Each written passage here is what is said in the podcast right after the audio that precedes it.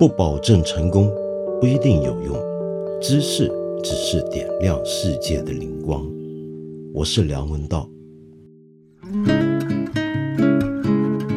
上星期呢，上星期五吧的节目呢，我不是讲到了李泽厚先生的去世，呃，顺带还回忆起了上个世纪的八九十年代的情况。说来正巧，我今天要介绍的这本小说呢。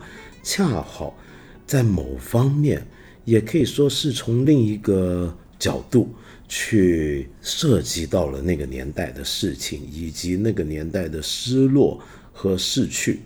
呃，但这个小说呢，你光从表面上看呢，或者它最显眼的外观上，你是看不出来这一层的。这本小说就是。今年宝珀理想国文学奖入围短名单，也就是决选名单的五部佳作之一的侦探小说家的未来之书，作者呢是周凯。周凯是个九零后，他正好是九零年出生的。那么其实九零后作家当中啊，有好几位都非常出色。那么我觉得看到这几年的宝珀理想国文学奖里面，这许许多多的九零后作家的出台。我是觉得非常高兴。那么当然还有一些八零后作家，那么他们都让我看到中国文学，无论在什么样的环境底下，都还是展现出了很多的面貌，跟一些值得让人期待的将来。那么说到周凯啊，其实他最有名的小说呢，是一部长篇几十万字，叫做《台》，就青苔那个苔。那这部小说呢？非常有意思，是一部比较容易读的长篇小说。它是用它四川乐山的方言或者当地的很多的方言去书写，但是我们是看得懂的。这个感觉呢，就有点像上次我介绍的南货店，但可能比南货店的地方色彩还要再强烈，主要是那个语言。那么这是这一篇小说呢？这部小说呢，就写到了，比如说晚清时代的四川当地的情况。在那个时候，你就不能不谈，呃，当时四川最有名、最大的帮派，那就是袍哥，是不是？有许许多多那些细节，那里面呢，看得出来，周凯是做了大量的研究、大量的功夫。那么把许多当时真实的一些社会背景、人物情况都写了进去。那么所以出来这部小说呢，就是一个气势磅礴、关于某个地方的小说。这种地方小说呢，哎，很有意思啊。就最近五六年呢，又开始多起来了，就是有地方方言色彩。有地方的民俗文化、历史传统、民间传说跟地方志士的史实编织在里面，越来越多。那么上回讲的南货店呢？那么当然也可以算是有这种地方色彩的小说之一。那么可是呢？这一回啊，我要谈的周凯这部小说却完全不一样。就有时候你会觉得这简直是两个人写出来的书啊。那么说到周凯，其实他这两三年出了连续出了三部作品，一部就是《胎》。就是二零一六年出的，呃，写完的啊，那部刚才我说的那部长篇，然后还有一部今年出的短篇集，叫做《少年胭脂与灵怪》。这本短篇集是最后出的，但里面的作品其实反而是他，应该是他最早写成的吧。那个时候他在一部已经停刊的我很喜欢的文学杂志，那是十来十年前左右，当时中国出了好几个文学杂志都很值得一读的，那这就其中一份就。天南非常好，非常好，但可惜停了，好可惜，好可惜。那呃，周凯就是在天南上面首先起家的，在上面发表短篇。那么呃，他当时的很多短篇就收录到了《少年胭脂与灵怪》呃这个小说集呢的作品，都稍微魔幻一点，很有意思，也很容易读。可是去年出版的这部侦探小说家的未来之书就截然不一样了。这本小说呢，如果你上网搜寻一下评论的话，你会发现很多人说看不懂。那么有一些人好像看懂了，然后就会说啊，它是一个先锋文学，然后强强调它的实验性，然后强调先锋文学这个东西到底还有没有前途，有没有出路等等等等。很多人谈这些事儿。那么这到底是怎么回事呢？首先，我们讲一下先锋小说或先锋文学这件事。假如你很年轻啊，你可能不知道，你今天看到的莫言、书童、余华，跟我们三十年前读到的是很不一样的。在三四十年前啊，就上世纪的八十年代的时候啊，这批作家都是所谓的先锋文学家、先锋小说家。那么当然，里面也有那一代的作家坚持了一些先锋路线，比如说残雪。又比如说像葛飞老师，那么后来呢，葛飞老师也没有了早年的那么强烈的先锋色彩。那么到底我们讲的先锋先锋是什么意思呢？其实这是一个中国文学现代文学史上的一个概念啊，里面的很多的手法形式，其实在国外都曾经出现过，但是他们从来没有被统一的命名为叫做先锋文学，只有在我们这里，他们可以共同盖上一个大伞，叫做先锋文学。这是怎么回事呢？就像上次我们讲李泽厚先生的时候提到的。就上个世纪，呃，七十年代末文革结束，然后八十年代改革开放，在那个时候呢，全中国的文化创作者、文艺创作者呢，都有一种被压抑已久、很多东西要喷薄而出的那股动力和欲望。于是那个时候呢，一方面大家读到了、看到了许多新翻译进来的文学作品。知道了过去几十年世界文学发生了什么事情，同时呢，也开始很想尝试一些跟以往截然不同的事物。我们知道，曾经中国在有一个阶段呢，就文字上面高度统一。就是大家写什么东西，你觉得都像在学毛主席。然后，呃，要写小说、写故事的话，它的叙述线索、人物典型，那也都是非常明确。基本上，文革期间的小说呢，当然也有很值得分析的、探讨的地方啊。但是，绝大部分你都觉得像是彼此的副本，都觉得是一个呃彼此的一个呃模仿。那么，所以呢，就非常的模式化，然后语言上也高度模式化。在这个背景底下呢，大家都想找些新东西。那么，有的人呢，就可能想要回归文学传统，比如说在八零年代的时候，曾经有过一次关于寻根文学的探讨，大家都想找回，哎，几十年前在这那么这么多运动之前，中国原来的民间文化。中国文学里面原来的一些语言特性跟它的根源是什么？那么试图把把这些东西拿出来，在今天复活。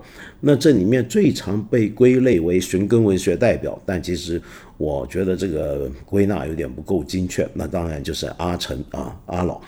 那么，但是也有很多作家呢，像我刚才提到的余华、书童，还有残雪、葛飞等，就试图开创一些截然不同的实验性作品。那么这些作品的特点呢，就是吸收了刚才我讲到的很多西方文学在一个世纪以来曾经出现过的，也不能叫西方，因为你还包括拉美，全世界文学吧，各地出现过的许多的手法和形式。比如说啊，这些小说会在人称上面去下一些功夫。你知道，我们小说的写作呢，你要不就是第三人称，就是好像有一个作者在小说的世界之外。用一个客观的或者说上帝视角的角度去给你说一个故事，就像一个说书人，也可以是一个第一人称的写作，比如说是呃有一个我这个叙事者本人直接在跟你说话，还有可能呢比较少数的情况是你就这个你呢就变成让整个小说有一种强烈的对话体的感受。可是呢，难道小说就只能有这三种人称出发吗？那么这三种人称背后是否都还有值得推敲的地方呢？你比如说，平常用第三人称为叙事角度写出来的小说，我们一般觉得他在创造一个世界，在描述一个似乎存在的客观事实。似乎是有一个上帝视角从上往下俯视看到的东西，比如说最经典的莫过于托尔斯泰式的那种小说。可是，难道这样的上帝视角本身不可被质疑吗？难道我们不能够试着打穿这个第三人称的这种虚假的那种客观性，去挑逗它吗？那从这里头呢，我们就可以进入到关于叙事角度的讨论。人称跟叙事角度啊，是很可以相提并论，但又不一定完全一致的。有时候我可以是从一个第三人称的角度出发来讲一个故事。可是这里面你会发现，这个叙事角度可能是围绕着书中的或者故事中的一个人物，又从他的角度出发来构筑整个故事世界。那么由于有这样的距离，因此这中间也就有了值得游戏的空间了。好，那么说完叙事角度，我们还可以再来讲讲，我们刚才不是一直提故事故事吗？谁说小说就只是一个故事呢？故事啊，总是有头有尾，有一个结，然后你要把它解开，有低谷有高潮，这都是我们的假设。尤其我们在大众影视作品之中期待的，都是这样的一些的线性的呃叙述方法。我们有没有可能打破这种线性叙述？有没有可能写一个小说？它的重点不是故事，甚至里面没有故事呢？那么又或者我讲故事，但是故事之后还有故事，比如说我直接以小说作者的身份出现，说我现在要讲一个故事，然后整部小说就围绕在我讲的这个故事，以及我自己对于这个故事的构思看法，以及形成这个故事的背景之间，因此这里面就有两重的距离。那么这种情况就是一般所说的后设小说，或者在中国更流行的翻译方法叫做原小说，也就是小说的故事之后还有一个背景，而这个背景是可以刺穿前面那个故事的那种引人入胜、吸引你进去那种虚拟性格，让你觉得哎，这个作者直接出来说话，直接在挑战我这个读者对于这个故事的阅读和理解。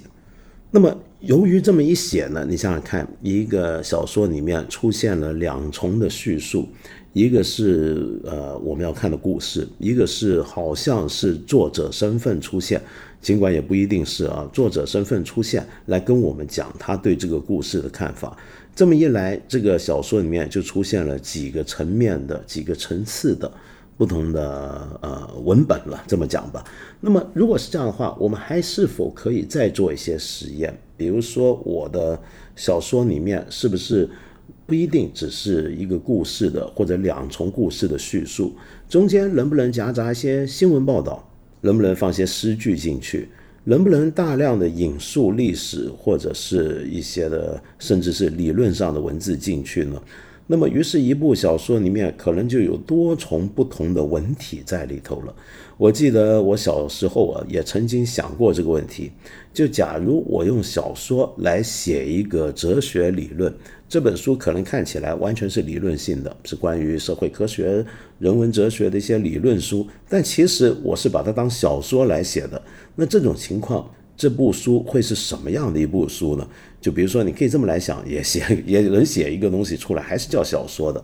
那么又或者，我们关心文字啊，就这个文字，当然这方面的实验就更是由来已久。比如说很意识流的写法，比如说试试看不用标点符号，比如说试试看不分段，又或者说像法国新小说那样子，用大量的超写实的白描式的写法。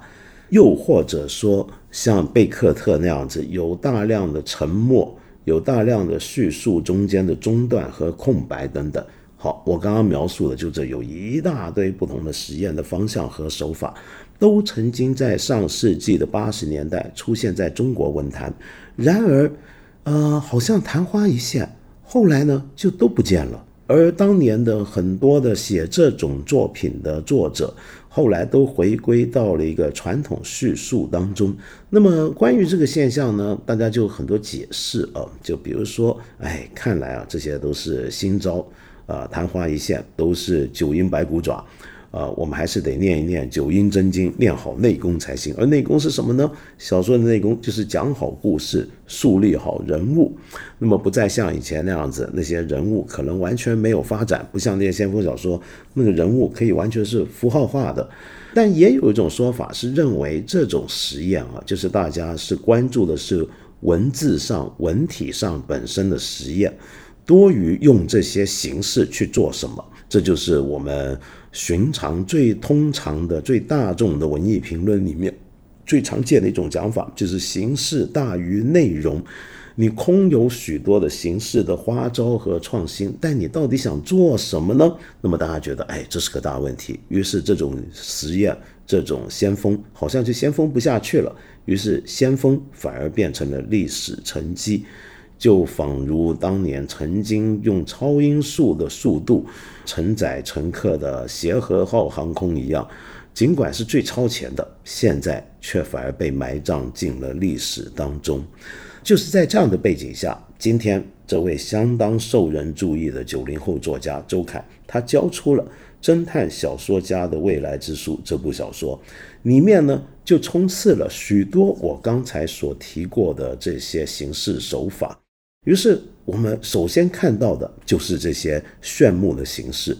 然后大家就觉得这些炫目的形式跟平常主流读到的以故事为本的小说不一样，于是就会关注这些形式，进而觉得这个阅读起来啊好像有点困难。然后呢，又开始觉得啊，他是不是又是想做回二三十年前就被人放弃的那些东西？然后大家就谈这一点。然后讨论这个书如何难以阅读，然后是怎么样想挑战读者等等等等。可是呢，我想说，我读这部集子，我完全没有这种感觉。呃，它是实验吗？它是的，因为我们知道周凯是先写完这部集子里面的这些短篇，然后才去写他的台那部以乐山方言书写的具有完整故事。跟相当写实魅力的那部长篇小说，你可以把它当成是一个作者的念笔之作，你可以这么来理解。但是我自己觉得这部小说本身完全有自己立得住的一些的特性在里面。你不要只把它当成是一个青年写作者人生阶段中的某个实验，我倒会把它想象成是一个青年作者在。思考自己到底在今天的中国文坛上处在什么样的历史传承、什么样的位置当中，然后对过去的一个重新的回顾，以及这更抽象一层，就是对于时间与记忆与历史的一套追念和反思。我为什么会这么讲呢？首先，我们要注意这部集子里面几篇作品，除了刚才我说的这些形式实验之外，他们还有一个特点，这个特点是什么呢？就是这里面几篇每一篇小说里面都出现了写作的人，不是诗人就是小说家，不是一个通常这个叙事者本人都是一个作家，可能还都是混得不怎么样的作家。然后里面出现了许多上世纪八九十年代的文艺氛围，比如说各种各样的诗社。各种各样，就一帮小伙子写作人聚在一起，然后忽然之间就要发明一套自己的什么主义，形成一个什么社团，然后形成一个什么诗派等等等等。那个年头很流行的，到两千年头，你在中国写诗的人里面有分一堆诗派，很有意思的。小说也有很多派系。就那种大家拉帮结伙，好像仿照二十世纪初年的那种呃欧洲的先锋文学要形成派别，比如说我们是超现实主义者，我们先来弄个超现实主义宣言，然后我们分裂，又来次第二次宣言等等等等，有点那个味道啊。过去，那这个小说里面充斥了这种氛围，然后有大量的第三个就大量的关于真实存在的事件的描写和影射。里面我很意外的看到，就这位年轻作者周凯，居然能够找回那么多七八十年代的人物，呃，把他们写进自己的故事里面，然后把当时的事件也写了进去。那这里面呢，有真有假，有的人的名字被改了，有的人的事实被套在另一些人头上了，那都很有意思啊。然后呢，我们还可以看到这小说集里面有许许多多的书名，有许许多多的真实的小说段落的介绍，有真实存在的诗人的作品的引述。那么这些东西加起来，都使得这部小说跟我上回所讲的《南货店》有非常大的分别。这个分别是什么呢？就是张继的《南货店》呢。想用静水深流的一个写法来书写一个文革后的浙江地方的一个南货店里面的小伙计，他的人物的成长遭遇等等等等。那么这里面是没有什么书卷气的，你可以说，当然他在小说里面也是以文笔好，那么。获得上司领导的重视，那么让他去写各种宣传报道等等等等。可是周凯这本书就不一样，这本书呢用英文形容就是非常的 bookish，就书呆子。你可以这么讲，这好像听起来有点贬义啊，就是呃非常多的呃，就你觉得是个文艺青年才。就就是文艺青年写给文艺青年的书，然后里面出现的人物是文艺青年，那些文艺青年很关心的事，都是一些文艺青年会关心的事情，就是这样的一本书。那么，呃，是非常不一样的两本，很恰成对比。所以我本来打算在一集里面把它们放在一起来谈。那第二个对比是什么呢？就是张继啊，呃，作为一个稍微比较成熟的一个作家呢，你可以看到他已经。逐渐找到自己的声音，然后很稳定的沿着一条创作路线在走下去了。但是周凯，你看他这两三年出的三部作品，两个短篇小说集，一个长篇，你都觉得可以完全不一样，就可见他还在巨大的变动当中。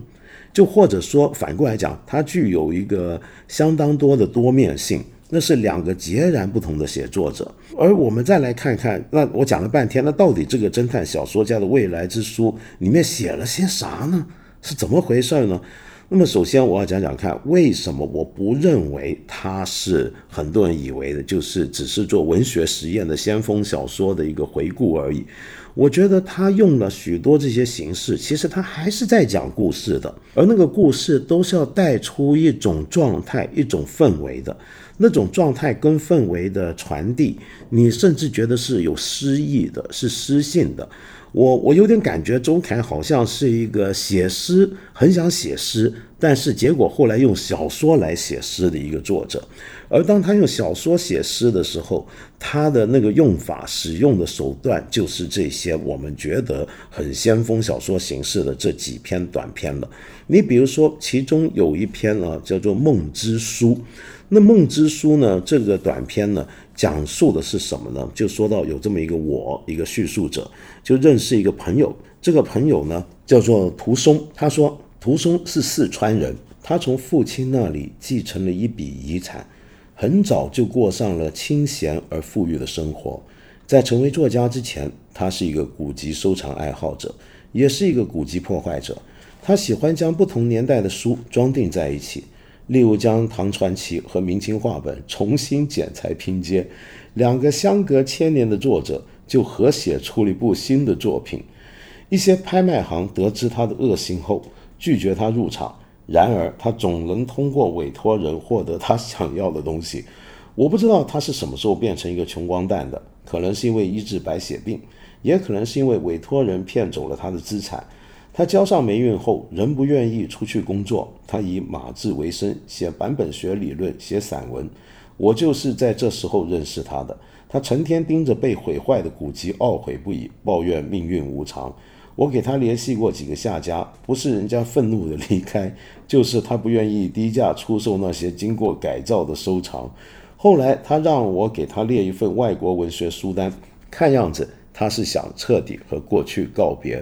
我把家里多余的书给了他，呃，然后一堆的现代西方文学经典或者一些古典等等，然后跟着呢就说过了一个月，他说读完了乔伊斯、托斯托耶夫斯基和博尔赫斯，其他扫了几眼，没必要读了。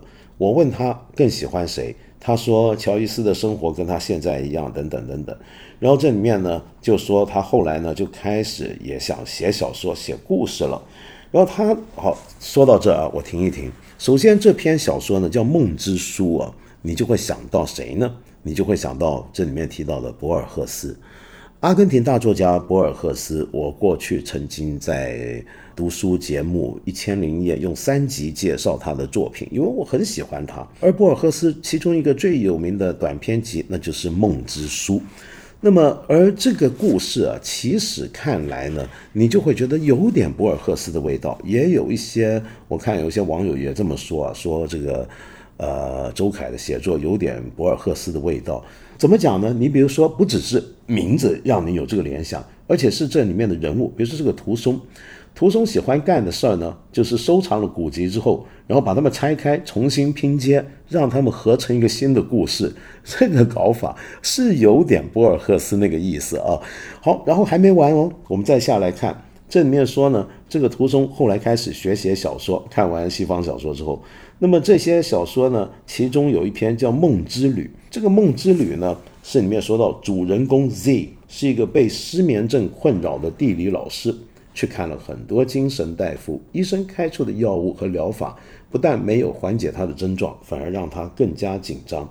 只有一个医生建议他在睡前看一些书，他就到图书馆借了《克服睡眠障碍，睡个安稳觉，失眠调养和梦之旅》。最后这部《梦之旅》啊，是个手稿扫描本，没有封面，更没有版权页，连作者是谁都不知道。书的内容参照了菜谱的形式，例如。奥维德这一节配了罗马、雅典和托米地图，然后是一堆作品的罗列。读者需要在床下放一盆清水，在床头放一盒纸粉。舍尔纳这一节配的是一八九二年和一九七三年的慕尼黑地图，以及德国国防军的重大战役介绍。需要准备的是康德著作《十字勋章》、飞机模型和布尔什维克勋章。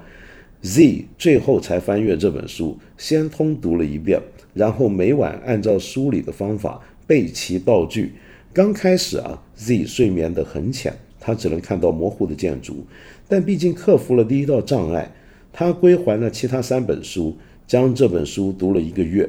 有时候他反复做一个梦，直到他称职地扮演了梦里的角色。他的睡眠时间由三个小时到六个小时，到八个小时，再到十二个小时。他决定辞掉学校的教职，整天都躺在床上。一个月后，他认为自己已经告别了失眠，就把这本被翻得破旧不堪的《梦之旅》还给了图书馆，然后看了一出话剧，和久违的朋友打了一场牌。回到家，他很疲惫地睡了。这个梦很长，有他的童年、青年和中年。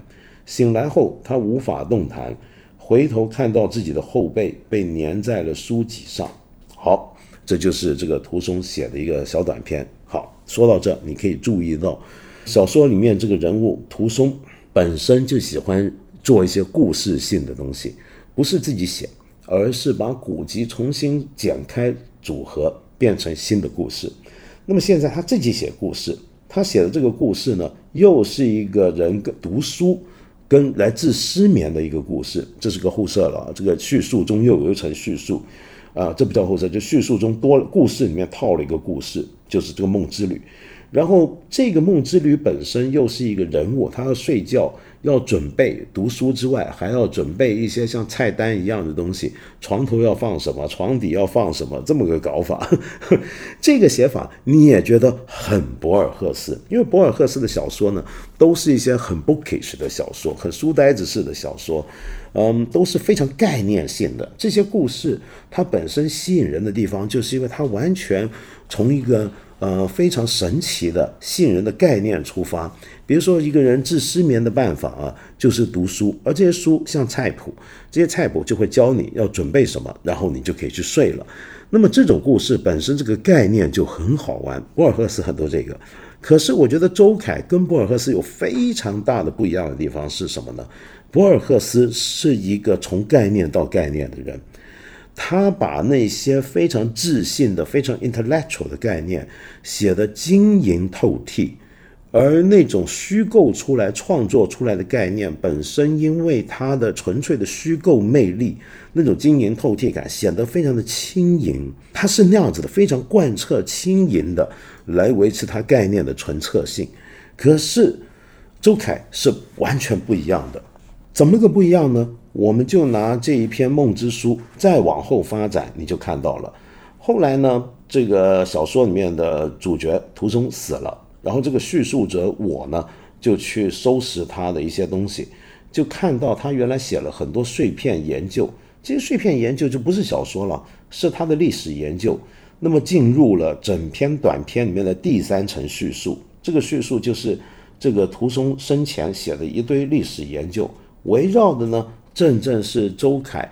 呃，本人感兴趣，也是他在台那部长片里面大写特写的四川在清末明初啊，请注意啊，很多人从上次每次都说我说错了，清末怎么后面接的是明初呢？我指的明初是民国初年啊，清末明初的时候的四川当地发生的一些事，这里面有些事是基于史实，有大量是虚构的。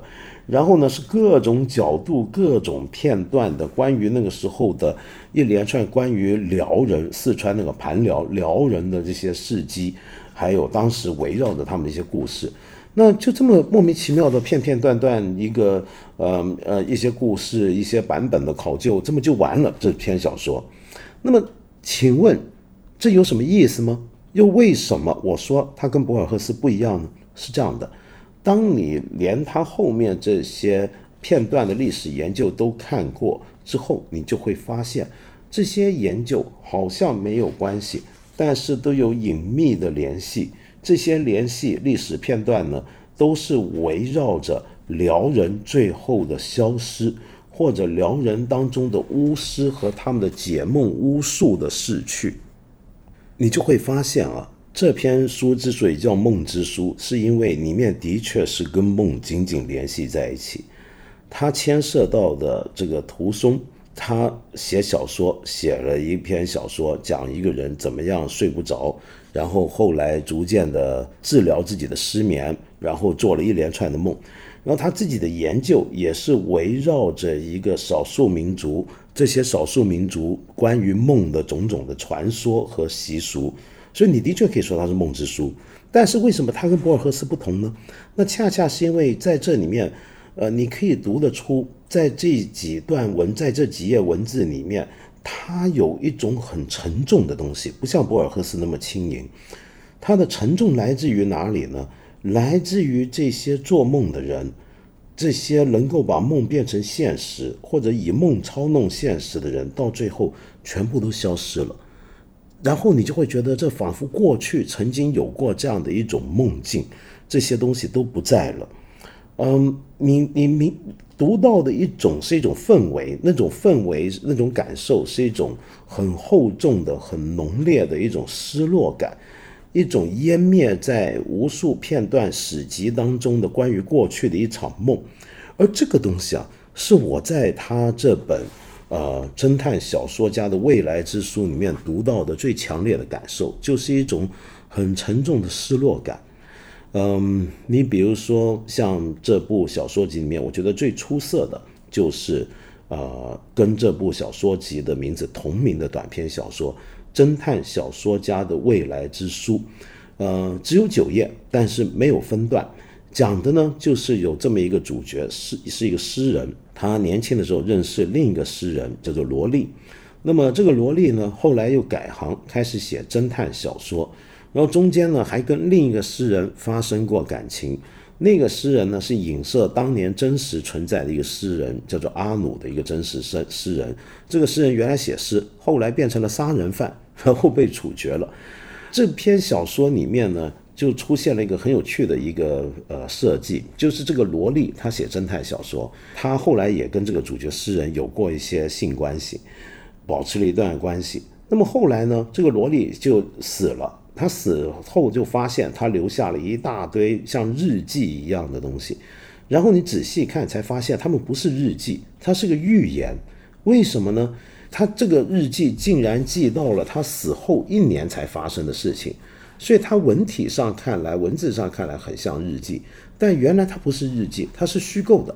你可以说它是个小说，但这个小说呢，又好像预言他未来那一年会怎么样。但他真实的人呢，这个萝莉呢，要比他这些预言要最后所说的早死了一年。然后他的父母为了要成全他的呃遗愿，就在墓碑上面呢写了他的死亡日期，是他真实死亡日期的后一年。那么这个设定啊很有意思，因为你从头看的话，你会发现这个萝莉是把所有不在他的这些自己固执的对于这个未来的预言的这种像日记一样的这个写法，你也可以当小说来看。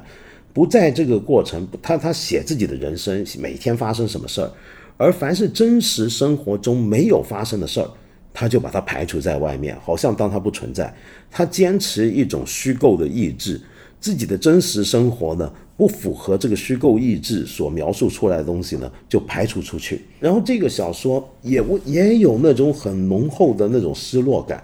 为什么呢？你可以说他这个预言啊，是某种的承诺。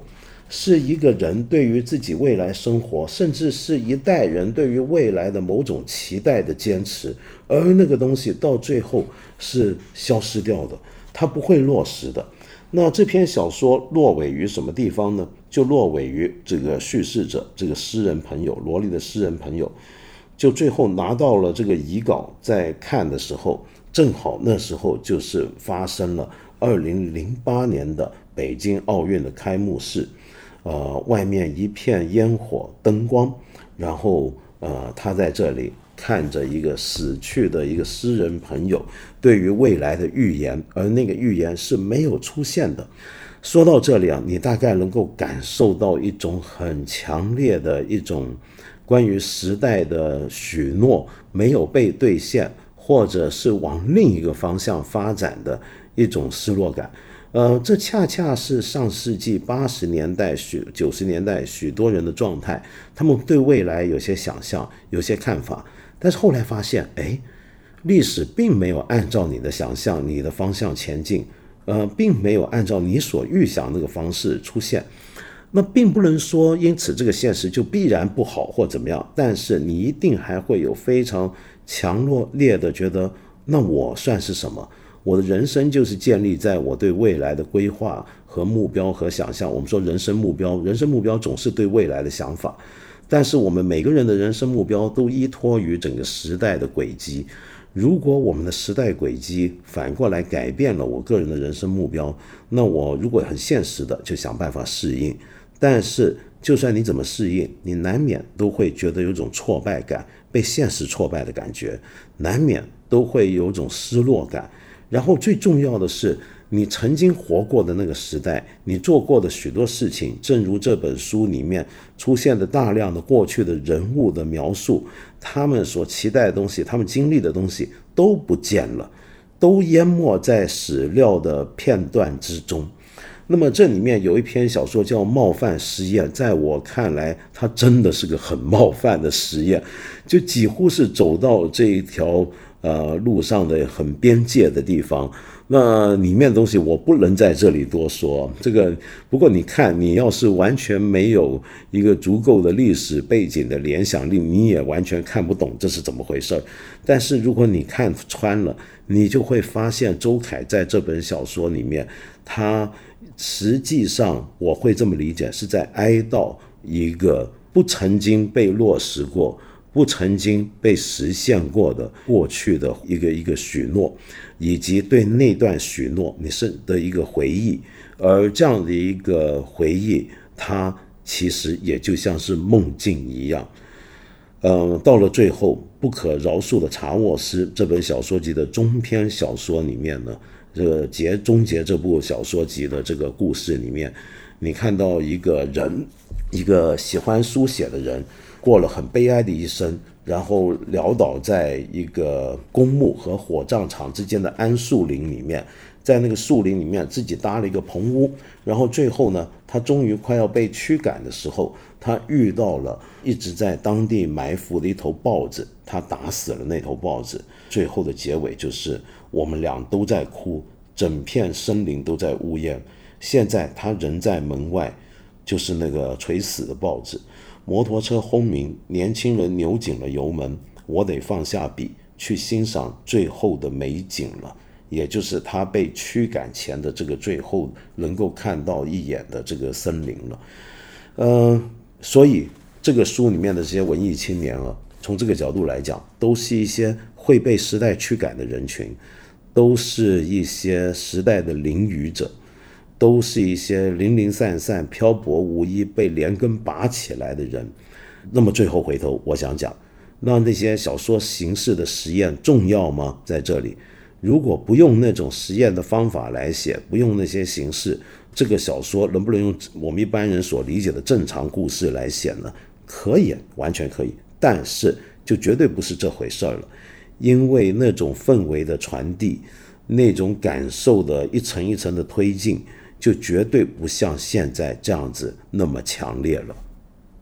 所以最后我想说的是，当年先锋小说所开创的、所从事的种种的形式实验，其实他们根本没有完结，他们还大有潜能可以发挥跟探寻，只不过是被过早的抛弃掉了。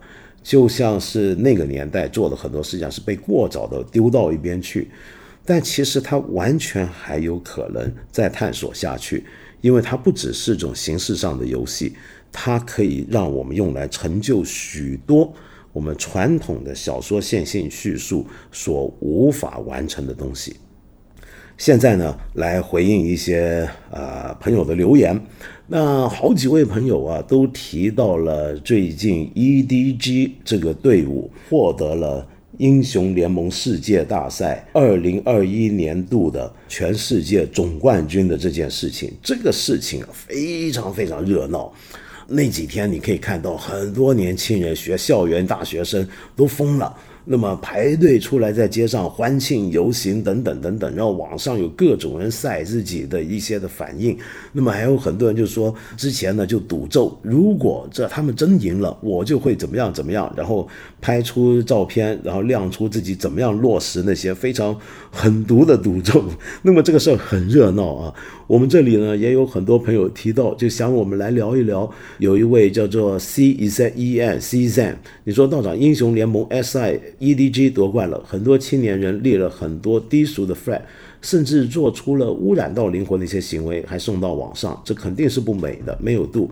我甚至觉得这些人疯了，夺冠开心庆祝欢呼，我能理解，但出了很多恶心的行为，我不知道这是为什么。然后呢，也有 TT 就说。道长你好，我是一名学生，不晓得我对英雄联盟这款游戏是否有所了解。昨天晚上 EDG 夺冠，我有些不明白，只不过是一场游戏比赛，引起了很大的关注。这是一种什么样的游戏文化？我更不明白，他为什么那么亢奋？昨天晚上，我们学校全体学生几乎都在通宵为 EDG 夺冠而欢呼，只有我不知道发生了什么。EDG 比赛开始前，就听到宿舍同学有说，如果他们能赢，就会请我们吃饭，我就感到有点奇怪。没想到今天早上都看到视频，有人因为他们胜利而跳楼，或者在街头裸奔。当然，我自己比较喜欢看足球，看到自己偶像进球或者队伍拿下比赛，也会很兴奋，让自己大吃一顿。想问一下，这两种状态是不是都一样呢？呃，也想我谈一谈玩电竞的利弊。呃，我总有一种设想，我的长辈们玩象棋、围棋、打扑克牌，我们长大了是不是会变成两个老头子玩着王者荣耀、英雄联盟呢 OK，首先提提你的问题，其实已经回答了你自己了。为什么呢？因为你喜欢足球嘛，跟我一样。虽然我跟你一样，我对游戏没有那么大的热情。我年轻的时候玩，我现在都不玩了。可是你换一个角度想，我们如果有一天看到中国足球队拿世界杯冠军，你跟我会会不会疯狂？哼，我们会怎么来庆祝？你这么来想象，你就明白为什么有这么多青年会觉得 EDG 得到世界冠军有那么开心，对不对？其实是一码事儿，是一回的事儿。呃，为什么这叫电竞呢？就是因为它真的成为了新时代的一种竞技，就跟足球是种竞技比赛运动一样。嗯，所以这是一样的，这有什么难理解呢？你之所以所谓的不理解，只是因为你不是这种游戏的 fans。但呃，那正如很多人也不是足球迷，也不会理解为什么我们会为了足球这么的呃狂喜，又或者这么的低落，是不是？对，这是一样的事儿啊。而且我们要知道啊，就是呃，像英雄联盟世界大赛啊。其实已经是全球最受关注的一款电竞运动项目、电竞项目之一了。嗯，而在其实很多人也会提到啊，二零一八年的时候，呃，LPL，LPL 就是我们中国的英雄联盟的职业联赛里面的一个队伍，IG 就曾经拿过冠军。如果要数的话，那个才是创历史先河。为什么这一年跟那年好像轰动程度不一样呢？嗯，其实是因为电竞越来越受欢迎，越来越多人玩，英雄联盟越来越火。因此，尤其特别是后来推出手机版普及之后啊，所以这一回对他的关注度是比当年 IG 夺冠还要大。IG 是一八年吧，对吧？首尔那一届。那么，而这一次呢，还有一个分别，就是因为 EDG 在夺冠的历程中啊，是起伏跌宕的。然后这个队伍的成员里面也各自有自己的问题，出现了一些变化，所以最后你等于看到他们有点，嗯，那种游戏中或者动漫中的那种角色的感觉，就是一个人怎么样经历重重挣扎低谷，过了一关又一关打出来。而当年埃及本来就是一个夺冠大热，所以这个轰动的效应是截然不同的。所以我反而虽然我不玩，但是我反而完全能理解为什么今天这么多玩这个游戏、关注这个游戏的青年会这么狂喜。我能分享他们那种狂喜啊，说实在的。但是呢，之前 Zzen 这位朋友说的很对，我觉得这一次也能让我们看到很多问题啊。呃，这个问题在哪呢？就是当然也不能说很多，只能是部分人哈。就你你说的所谓的低俗的 flag，我不知道你指的是什么。有些低俗我就觉得比较有所谓了。我指的是什么呢？比如说球迷有时候也会有这种情况，就是会说，如果我心爱的这个球队要是获胜了，我就会怎么样怎么样，自己这种赌咒，这种赌咒啊很奇怪。其实它是一种迷信，你可以说是种迷信。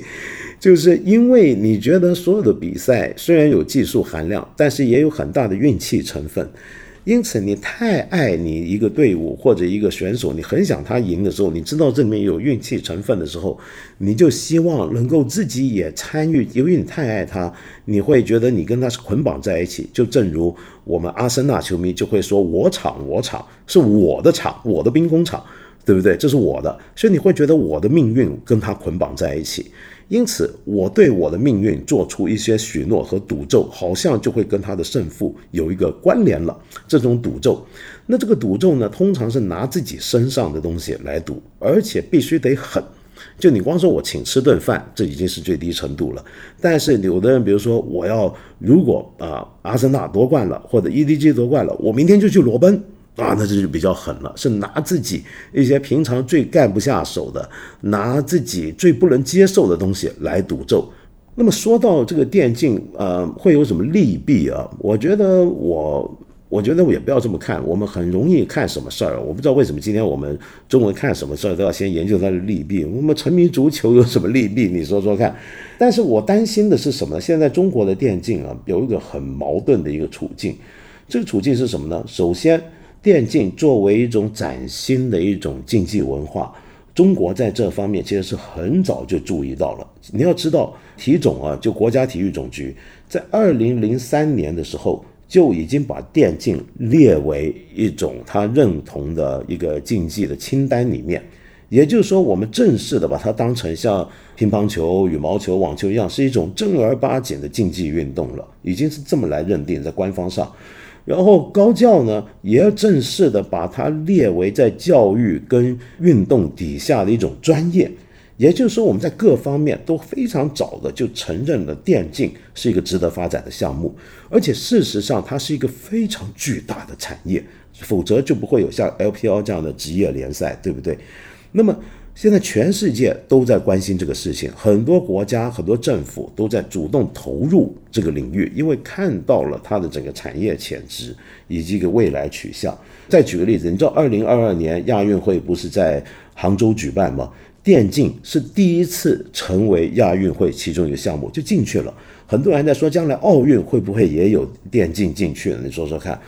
然后呢？可是。尽管我们这么关注啊，可是其实中国电竞这个职业里面，你想象不到啊，我们都觉得好像年轻人爱玩，其实是有人才缺口的。我记得去年看到个数字，是有五十万人才缺口，也就是说，我们很多人爱玩，但真实进入这个产业，让他职业化来玩的人，这个人数其实还是很少的，还是不多的，还是有缺口的。从产业发展来看。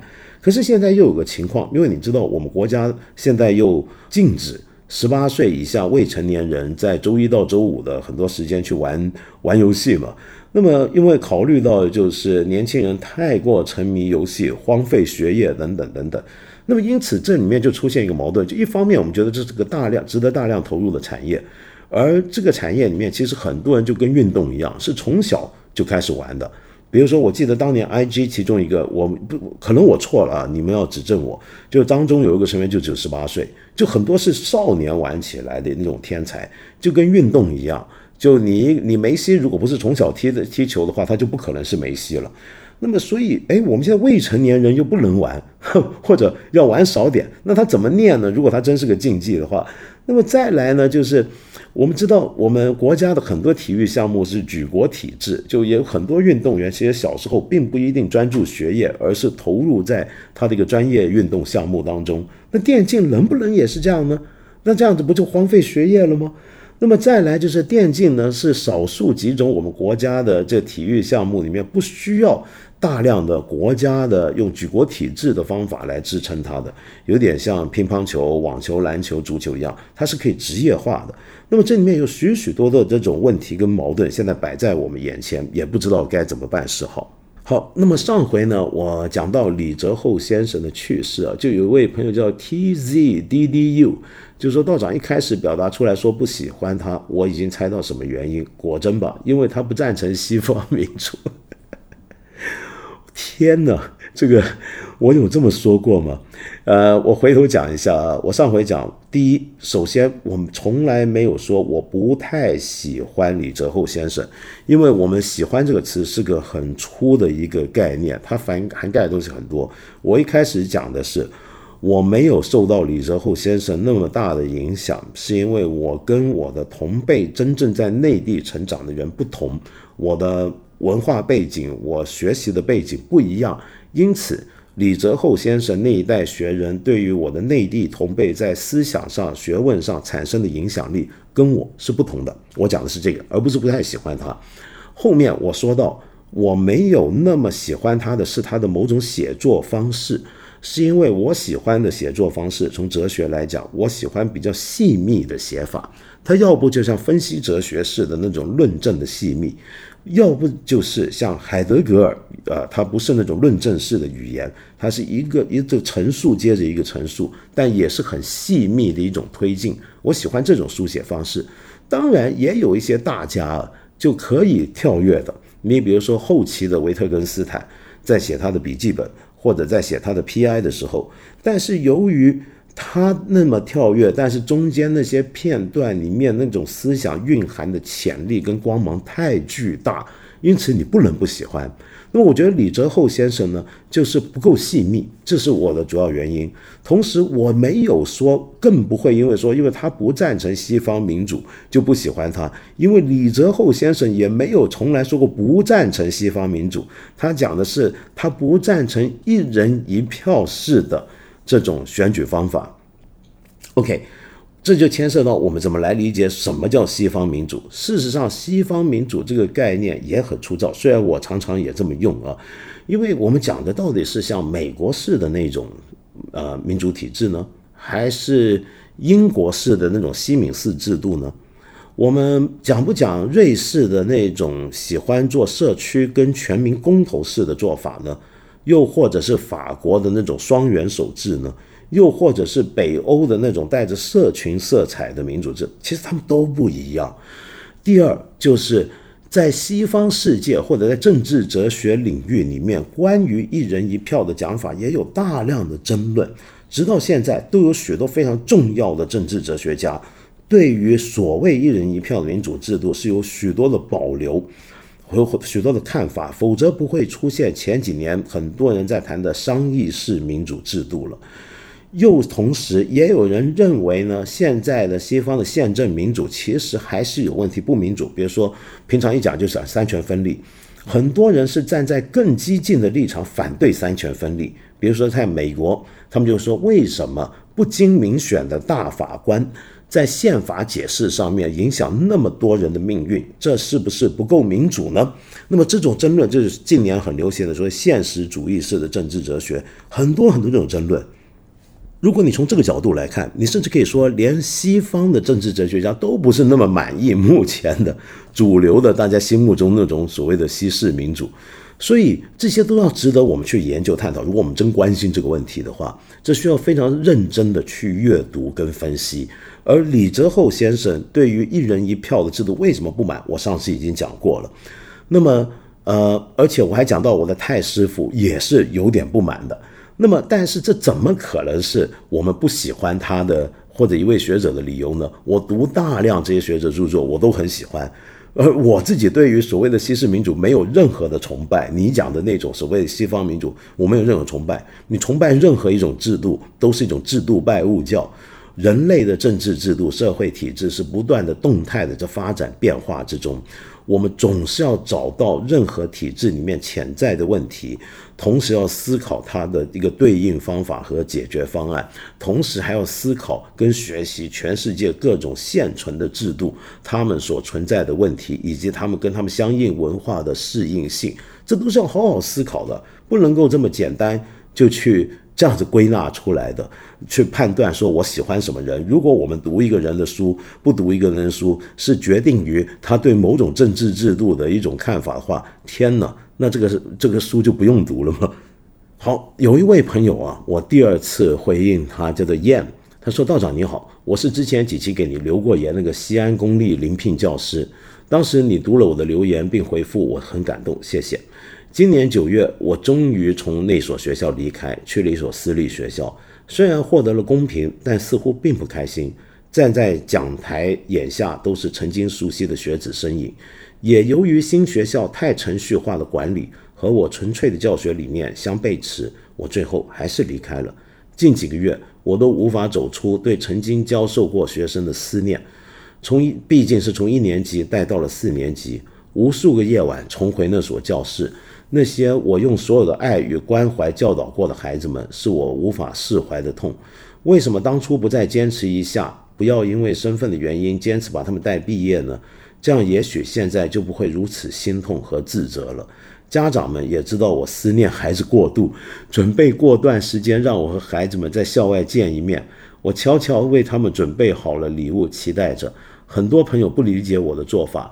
认为孩子时间久了，长大就会忘记我，我何必这么执着，如此深情？可我知道这份爱是无法在我的记忆里淡化，反而越来越深。该如何放下我执？我就突然流泪了。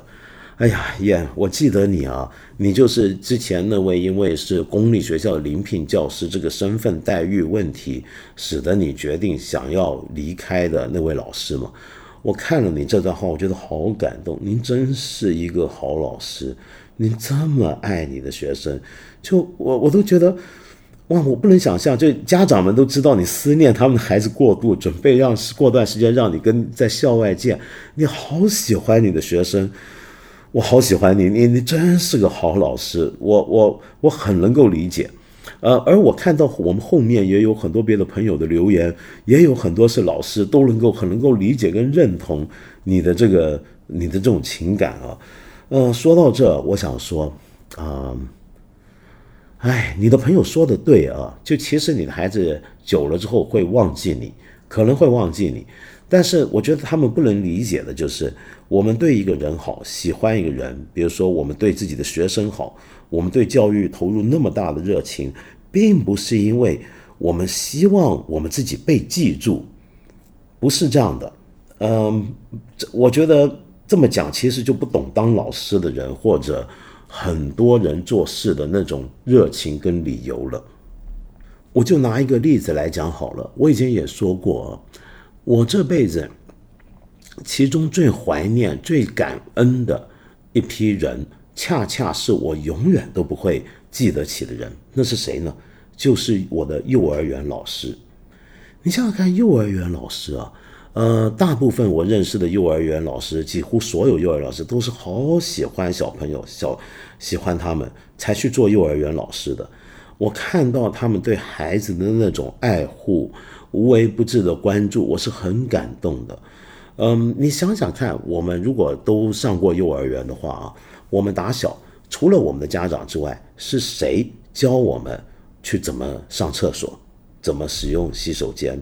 谁教我们最基本、最基本的我们彼此相待的方法？是谁教我们怎么去正确的、合理的、有礼貌的吃东西？我们最简单的生活，我们最简单的、最基本的对世界的认知，是我们小时候在我们现在都记不起来的那个时候，被有人教我们的，而其中就包括我们的幼儿园老师。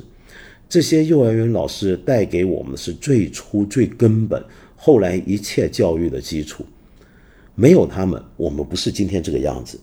但是我们有谁记得住自己有哪些幼儿园老师？他们是谁？而这些幼儿园老师就一代一代的学生这么带出来，把一个一个个懵懵懂懂的小朋友，变成将来可以步入社会、接受教育、逐渐成为一个独立的个体的这样的一个人。他看着一代一代孩子从他的手下面走出去。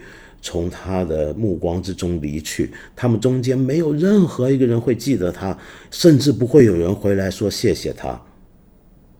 但是他们仍然这么做下去了，这就是教育。呃，我们不会在乎人家记不记得住自己。呃，我觉得我们世间上其实所有有价值的事情大概都是这样，我们没有人记得住。呃，开车载我们的一个。铁路的列车员，我们不会记得住，呃，每天帮我们清洁大楼的那个阿姨，我们不会记得住，呃，我少年的时候曾经影响过我的一个节目主持人或者一个作者，呃，那些人不止我不会记住，历史上更不会有他们的名字，他们迟早都是要消失的。我常常觉得我自己就是一个很快就会消失在历史中的人物，但是这重要吗？这并不重要。你想到幼儿园老师，想到他对孩子那种爱，想到燕像你这样对孩子的爱，我们就会明白了。啊，这今天呢，我发现啊，有一种音乐类型，其实我很喜欢，但我怎么好像从来没介绍过？那是什么呢？就是评弹。呃，评弹啊，大家都说是苏州评弹，其实是唱腔，当然是苏州话，是吴语啊。其实广义来讲。呃，吴语平台里面，其实平台我们讲的平台是分两种的，一个是评书，一个是弹词。那今天一般讲的都是主要是弹词吧，不是评话吧？那么一般来讲，这两者又有区分，弹词叫小书，评话叫大书。大书呢，就是讲的是一些比较大的长篇的，像三国这样的故事，比较豪迈的；而弹词呢，就更接近我们一般人印象中的对评弹的概念，比较幽婉。小体量的，但其实不是的。你认真唱下来可以几天的。那么当然后来也有很多浓缩版本啊，嗯，然后评弹啊，在这里面呢有许多不同的啊有名的腔调。那么其中呢最广为人知、影响最大的，莫过如蒋月泉先生创下的讲调。他呢借用了一些京剧的发声方法，那个唱腔非常的醇厚、大方、端正。如果为什么今天呃为什么今天很多人想学评弹的话都会学讲调呢？那是因为他念基本功最好。那么我今天想给你听听看，他在一九六二年的一个杜十娘开篇版本。那么给他配开篇是什么？就是呃你知道弹词呢，就是唱到后面是有唱有说啊，有有有说白的。那么而开篇呢，则是整部书开篇的那一段是唱出来的。那么这个杜十娘的这个故事，我觉得不用介绍，我们凡中国人都知道，对不对？因为蒋先生生前大概有几次杜十娘的录音，开篇至开篇录音都有几个。